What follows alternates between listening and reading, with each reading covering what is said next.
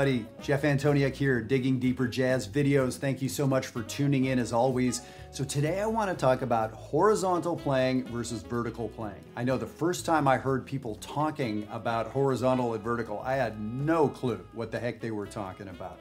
So, of course, this is going to be for all instruments, all the Digging Deeper videos. Every single one is for all instruments. So, please tune in here.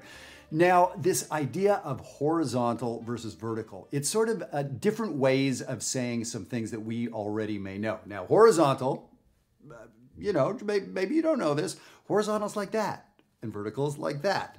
So perhaps you're edified already. Perhaps you've gotten your money's worth on this video. Perhaps I should dig deeper. Okay, horizontal playing. Imagine playing some music that stays kind of horizontal. So it's perhaps a little smoother, we could say. Perhaps it's more like a scale, smoothly going up and down. Perhaps that may sound melodic. There's a lot of ways to think about this, and I have a PDF I'd be happy to send you. Um, but those are the kind of words that we may think about uh, smoother, melodic, scalar, perhaps more diatonic um, perhaps we're staying more in the key area. So those would be sort of hallmarks of horizontal playing. Now, vertical playing, like this, what does that mean to play up and down? Well, in music, we may think about arpeggios or wider intervals. So instead of scales, vertical playing might be arpeggios, right? Instead of a more melodic, quote unquote, singable melody, it may have wider intervals so maybe less traditionally melodic. Ideas like that. Um, now, in jazz, we may talk about horizontal playing as being over the changes, playing a nice melody that fits over the changes. Um, vertical playing, the way I think about it, is inside the changes. Let me play you an example from the sheet. So, item number one here, I just wrote out uh, a little idea over the song Softly as in a Morning Sunrise. This is a classic, classic tune.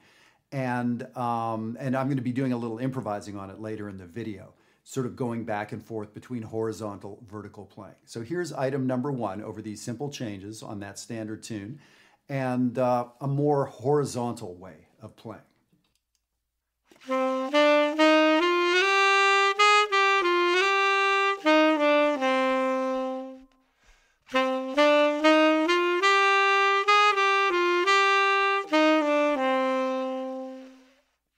So that's just a little lick melody that I wrote out. We can imagine someone singing that. We can imagine putting words to that.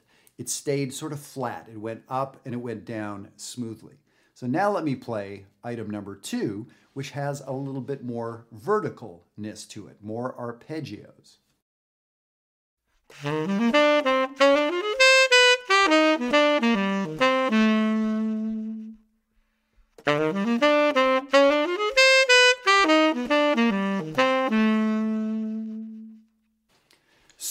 I think, however you want to think about the differences between those two melodies or two licks, uh, they sound pretty different, right? So you can see how the first one was more scale like, the second one more arpeggio like. The first one more horizontal, second one more vertical. The first one easier to sing, the second one more difficult to sing the first one over the chord changes. I was essentially using there a C minor scale, sort of C minor, maybe harmonic minor or Aeolian with a flat six. Don't worry about that too much, but just the idea that it's in a C minor zone. The second one was really changing with the chords inside the changes. So the way I think about it is if we're painting something, that first example, number one, everything's painted with the same color. So if you're painting my room, you're painting the floor white and the walls and the computer and the dog all get painted the same color, that same scale. The second version, well, okay, we're going to paint the trim a different color. We're not maybe going to paint the dog. Uh, we're going to paint the desk a different color and the walls a different color than that. So we're treating each chord a little bit differently. So, uh, one way I think about this is horizontal playing pays better generally speaking, than vertical playing. It's more melodic, it's easier to listen to. Think about smooth jazz, right, versus traditional bebop. So Uh, it's a joke, but it's kind of true. The smoother, easier to hear, more melodic stuff, yeah, you may get paid more for that. But the hip stuff, nothing against smooth stuff, but the hip stuff, where we're inside the changes, it's a little bit more challenging. That's what I like. I like the music that's a little challenging. I need to, you know, lean into it a little bit to hear what's going on. It's challenging to play. So I think many of us out there may be like that. Here's an important thing I want to say all your heroes. Maybe you're thinking about Ornette Coleman. Maybe you're thinking about Wes Montgomery. Maybe you're thinking about Brad Mehldau on the piano. All your heroes use both of these. Just because they're a great bebop player doesn't mean they don't play a melody every once in a while. And just because there's someone who plays great, smooth, melodic, beautiful music doesn't mean they don't know how to dig in. It's not one or the other. These are two important tools in your toolbox that you need to learn how to use. And you'll develop an intuitive sense, an artistic sense of what does my solo need now. So what I'm going to do is play uh, the song "Softly as in a Morning Sunrise." It's a great AABA tune, a standard song with that AABA form. And what I'm going to try to do is play eight measures more melodically, more horizontally. I'm going to play the second eight measures more vertically. I'm going to play the next third eight measures more melodically. I'm going to play the last eight measures more vertically.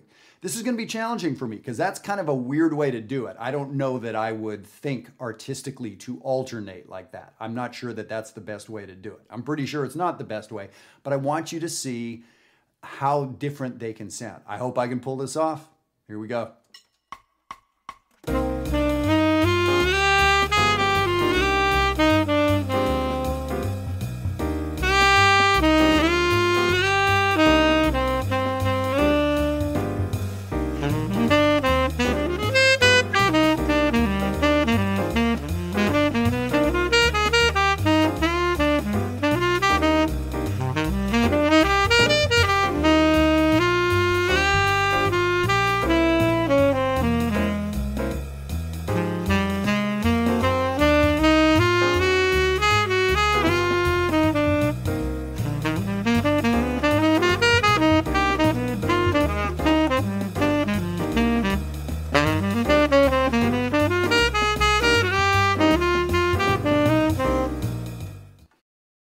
Okay, I think I sort of kind of pulled that off. Um, you definitely heard a difference there, right? And mixing back and forth like that sounded a little bit squirrely. Not an award winning solo, for sure. But I promise you, whoever your heroes are, you're going to hear fantastic, beautiful horizontal melodies in your playing and then most, uh, you know, we're talking about jazz like we're talking about here. You're going to hear people digging into the chords a little bit more, that vertical approach. So if you go back through the Digging Deeper Jazz videos, you're going to see different videos that take a more melodic approach. You're going to see videos that dig us really into the chord changes and how to get some of this vertical sound. And then here's the thing you get to be the artist who decides which happens when.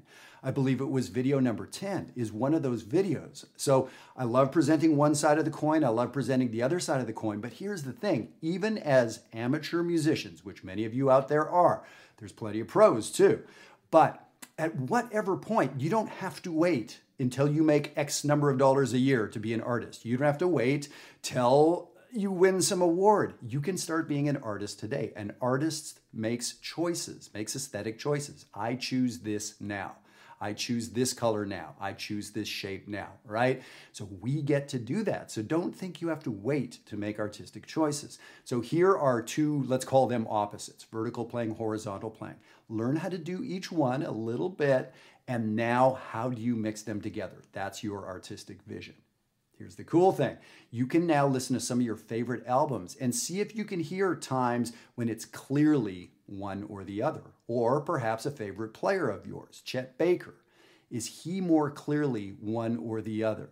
Joshua Redman, does he favor one over the other? So now you have a way to analyze the music you love to listen to in a very kind of simple way. So I hope that's helpful for you. I'm going to just uh, turn on the, the, the, band here, and I'm just going to play a chorus of, uh, of Softly as in a Morning Sunrise to take us out. And you can kind of hear what I come up with. I have no plans this time. I'm not sure what's going to come out, but you can sort of perhaps hear some mixes. So, thank you so much for tuning into these Digging Deeper videos. I love it. I love working with you guys, and I love hearing back from you so much. So, uh, please do subscribe to the videos, and most importantly, send me comments, send ideas. If you would like this PDF, you can certainly get it from us at diggingdeeperjazz at gmail.com. So, let me play a uh, chorus for you.